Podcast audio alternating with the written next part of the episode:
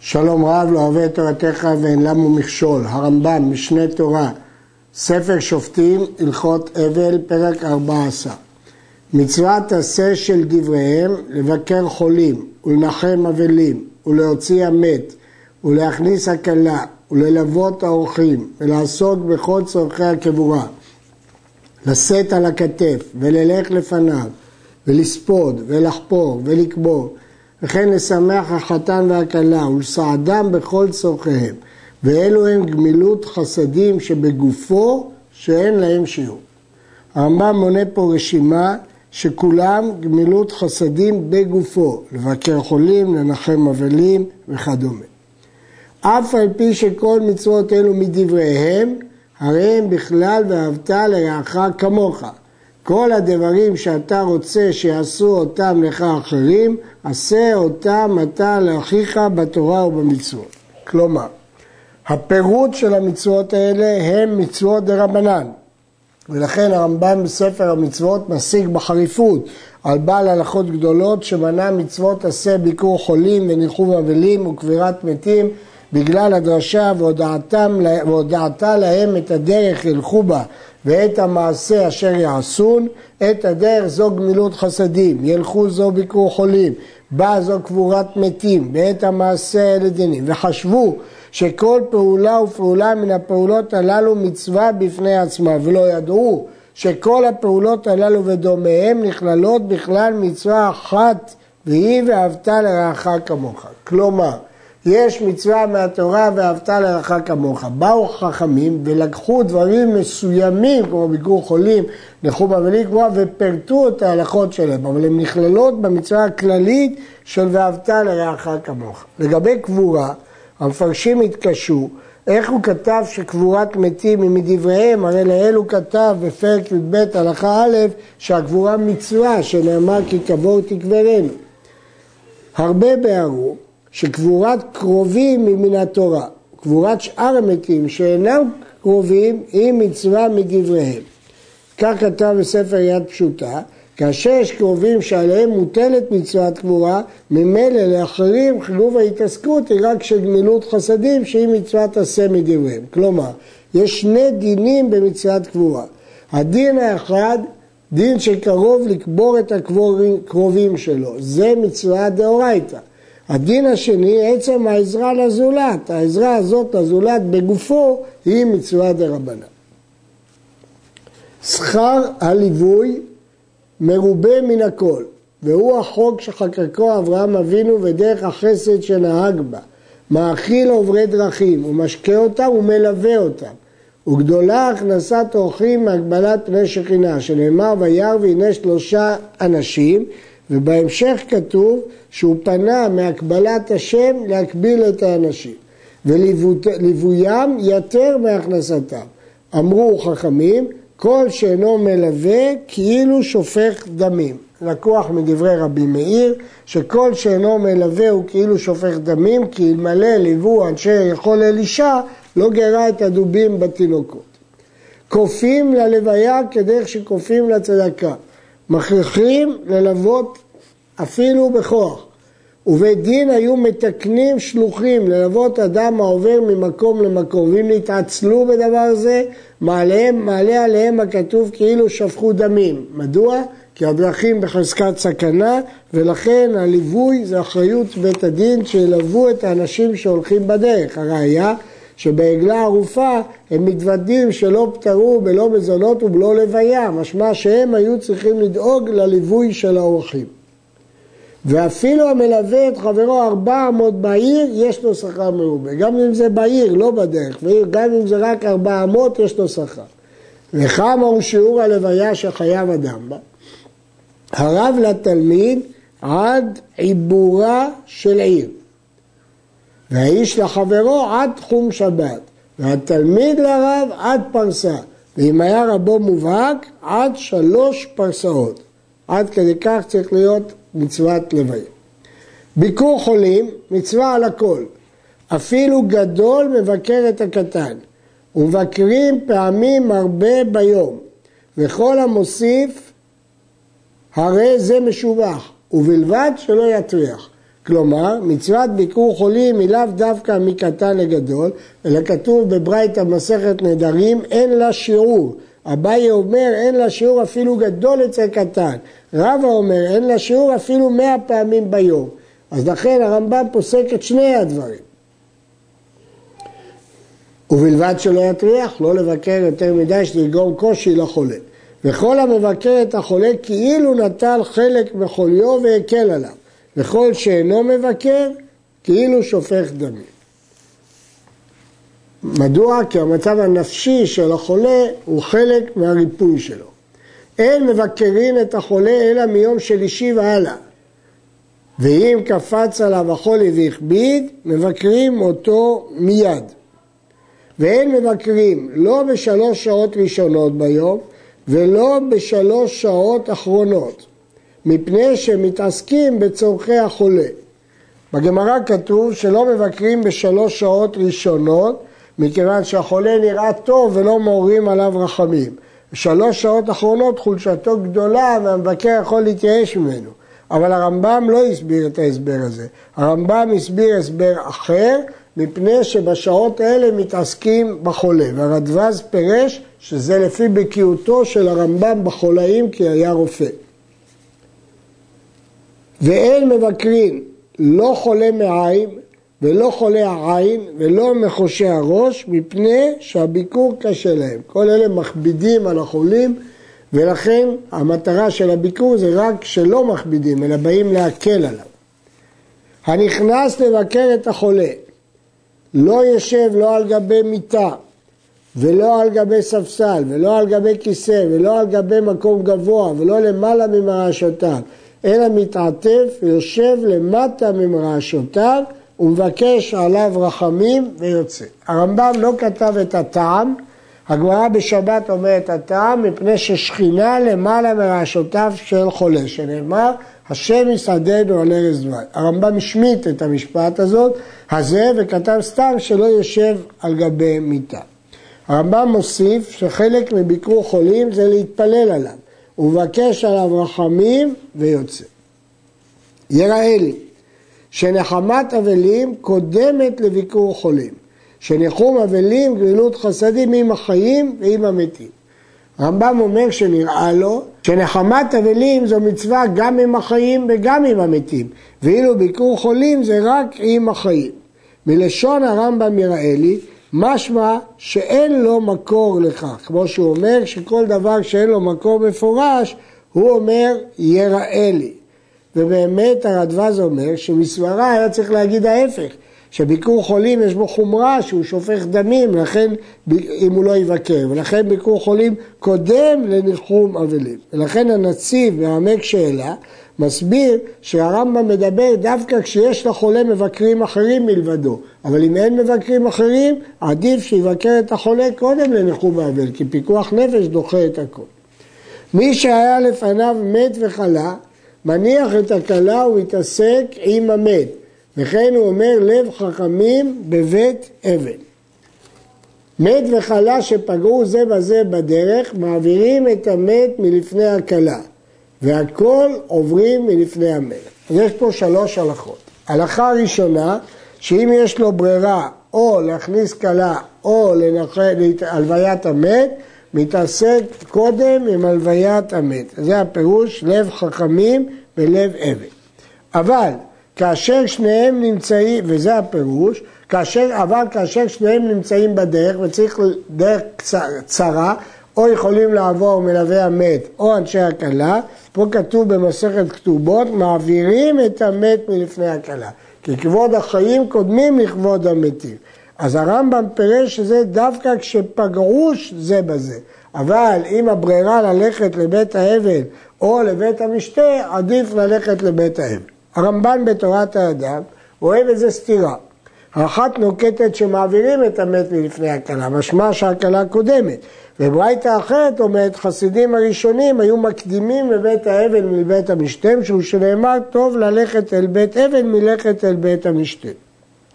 והרמב"ן יישב שלעניין הכנסת כלה כבוד החיים קודם, אבל לעניין שבעת ימי המשתה או הבראה, טוב ללכת לבית אבל. אבל לפי הרמב"ם נראה שהחילוק, שכשמתנגשים זה בזה, אז מקדימים את הכלה. אבל כשהוא צריך להחליט לאן ללכת, הוויית המת קודמת. מבטלים תלמוד תורה להוצאת המת ולהכנסת כלה. במה דברים אמורים? בשאין לו כל צורכו. אבל יש לו כל צורכו, אין מבטלים. והכל שאין מתעסקים בתלמוד תורה, חייבים להתעסק עמו. כל מי שלא עוסק בתורה, חייב להתעסק בצורכי קבורה ולוויה של המת. ואם אין לו כל צורכו, מבטלים תלמוד תורה. והוא הדין לגבי הכנסת כלה. אם אין לו כל צורכו, מבטלים. מת אחד בעיר, כל בני העיר אסורים בעשיית מלאכה עד שיקברו. ואם יש לו מי שיתעסק בצרכיו, מותרים. אם יש מי שיתעסק בצורכי הקבורה, מותרים אנשי העיר בעשיית מלאכה.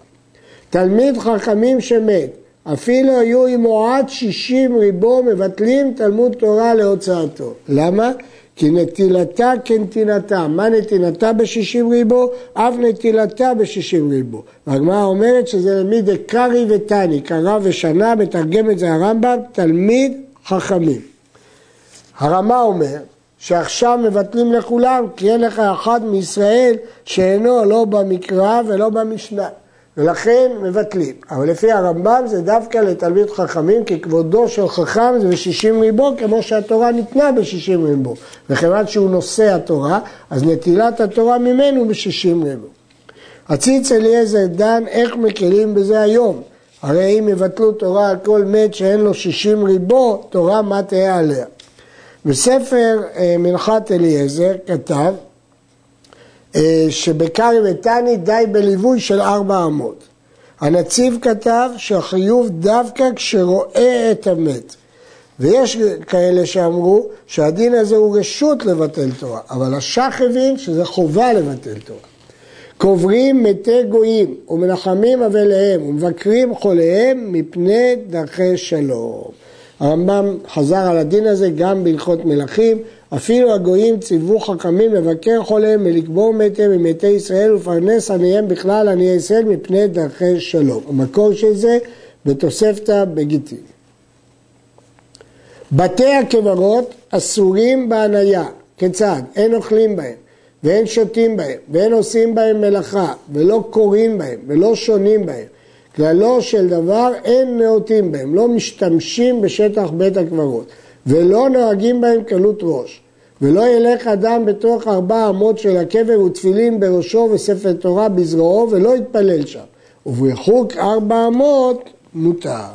כן, יש שני עניינים בהלכה הזו. העניין הראשון הוא איסור הנאה כמבואר במסכת מגילה, שם יש עוד רשימה שלא מוליכים אמת המים ולא מלקטים עשבים והרמב"ם השמיד. איסור אכילה ושתייה לא מוזכר במסכת מגילה ובאמת השולחן ערוך לא הזכיר אותו. אבל הרמב"ם מביא אותו והגרם מסביר שהטעם הוא משום קלות ראש. אבל המהרש"א כתב שטעם האיסור שאין ליהנות מבית, בגיליון מהרש"א, סליחה, בגיליון מהרש"א לשולחן ערוך כתב שטעם האיסור הוא משום שאין ליהנות מבית הקברות כמבואר בדברי רבנו. העניין השני הרמב"ם לא כתב לו טעם, למה לא ללכת עם תפילין בראשו וספר תורה בזרועו. בגמרא במסכת ברכות כתוב שהטעם לועג לרש חרף עושהו. כאילו הוא אומר למת, אתה לא יכול לעשות מצוות ואני יכול לעשות מצוות. אה, בגמרא משמע דווקא שאם הוא קורא וכך משמע בשולחן ערוך, אבל ברמב"ם משמע שעצם תפיסת ספר תורה זה אסור. הרמב"ם לא הזכיר את הטעם. המוליך עצמות ממקום למקום, לא יתניהם בדיסקיה, כלומר בסל, ויניחם על גבי החמור וירכב עליהם, מפני שנוהג בהם מנהג ביזיון. ואם היה מתיירא מפני הגנבים או מפני הליסטים, מותר. אסור לבזות עצמות המת. ולכן אסור לשבת עליהם כשמדיסקיה, אלא להעמיד אותם בצד צידדי החמור, אבל אם הוא חושש מגנבים, מותר. אין מפנים את המת מקבר לקבר, אפילו מבזוי למכובד. ואם היה בתוך שדהו, מפנהו אפילו ממכובד לבזוי. הירושלמי במועד קטן כותב שאסור להעביר את המת ולפנותו מקברו, אלא בתוך שדהו, כי נוח לאדם שהוא בקברות אבותיו. הטעם הוא משום ביזיון המת. יש ראשונים שהזכירו פה מקרים שמותר לפנות את המת מקברו, אבל הרמב"ם לא הזכיר אותם כאן. כדי לקוברו בארץ ישראל, או אם נתנו על מנת לפנותו, ועוד טעמים, אבל ברמב"ם פה מוזכר סתם אסור. ואין קוברים מת על גבי מת, ולא שני מתים כאחד, ביזיון הוא. וקטן היוצא עם אמו, נקבר עמה. הגמרא, הפוסקים דנים מה ההפסקה הנצרכת כדי לחשב לשני קברות נפרדים. הרמב"ם בהלכות תרומת מת כתב שצריך עפר שישה טפחים, וכן פסק הטור. הרדווז כתב שאם יש דופן של סלע או קרקע קשה, אין צורך בהרחקה זו, אלא שיעמדו הכוכים ולא ייפלו. עפר הקבר אינו אסור בהניה, שאין קרקע עולם נאסרת, אבל קבר הבניין אסור בהניה. הגמרא מסכת סנדרין מספרת שקובריו של רב נפלו, נטלו עפר מקברו לצורך מסוים ושמואל התיר כיוון שקרקע אינה נאסרת, אבל אבנים של בניין אסורות.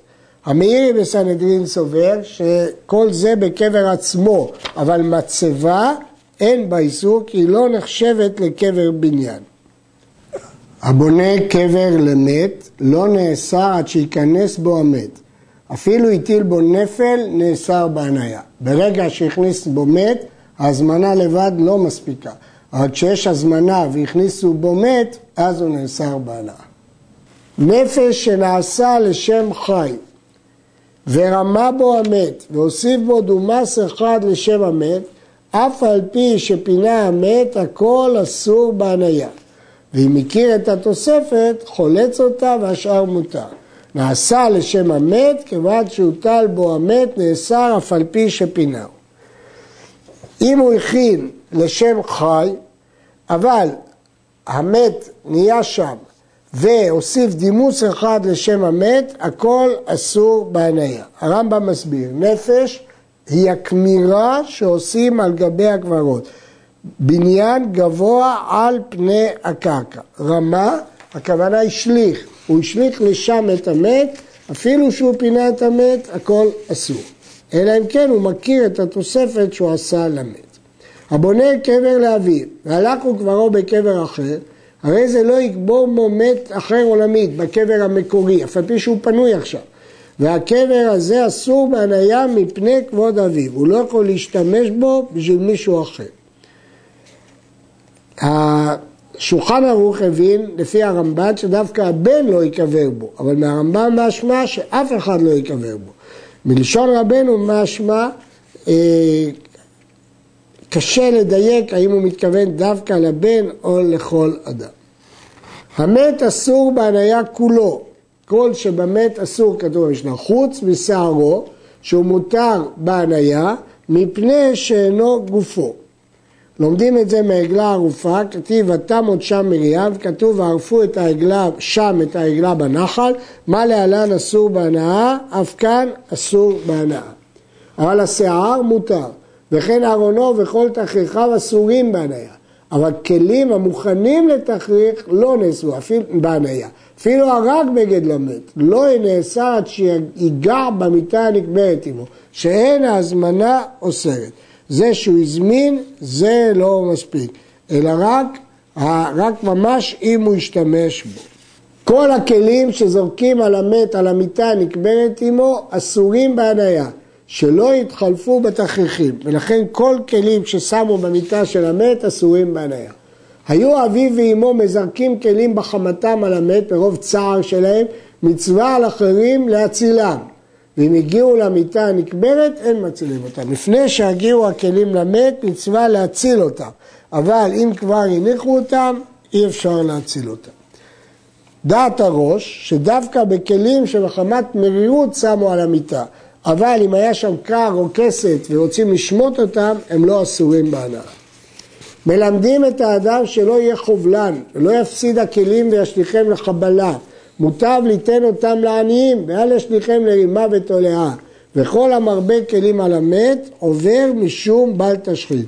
במסכת צמחות אמר רבי מאיר, כל המרבה כלים על המת, הרי זה עובר על בל תשחית, ורבש גמליאל אומר שמרבה עליו רימה, וזה מה שכתב פה הרמב"ם. מלך שמת, עוקרין סוס שהיה רוכב עליו, ועגלה שהייתה מושכת בקרון שהיה יושב בו, מנשר פרסותיה מן העקובה ולמטה, מקום שאינו עושה אותה טרפה. ומושיבים, המקור של הדין הזה הוא מסכת עבודה זרה, אבל לא עושים אותה טרפה כי זה איסור בל תשחית. ומושיבים ישיבה על קברו שבעת ימים, שנאמר וכבוד עשו לו במותו, זה שהושיבו ישיבה על קברו. ונשיא שמת אין מבטלים ישיבתו יותר עד שלושים יום, רק שלושים יום. לגבי ישיבה על קברו יש מחלוקת בגמרא, שלושה או שבעה או שלושים, הרמב"ם פוסק כדעה אמצעית, שבעה. ומה שאמרנו שנשיא בתי מדרשות בטלים זה רק שלושים יום. מלך או נשיא שמת, יש להם לשרוף מיתתו וכל כלי תשמישו, ואין בזה דרכי האמורי ולא משום השחתה. שנאמר בשלום תמות ומשרפות אבותיך המלכים הראשונים ישרפו לך ככתוב בספר ירמיהו. יש, זה לא חובה, זה רשות. השרפה של הדברים ששייכים בכבודו של מלך, כאן זה רשות מיוחדת שזה לא בל תשחית. משום כבוד מלכות. בריך רחמנא דסיען, עד כאן הלכות אבן.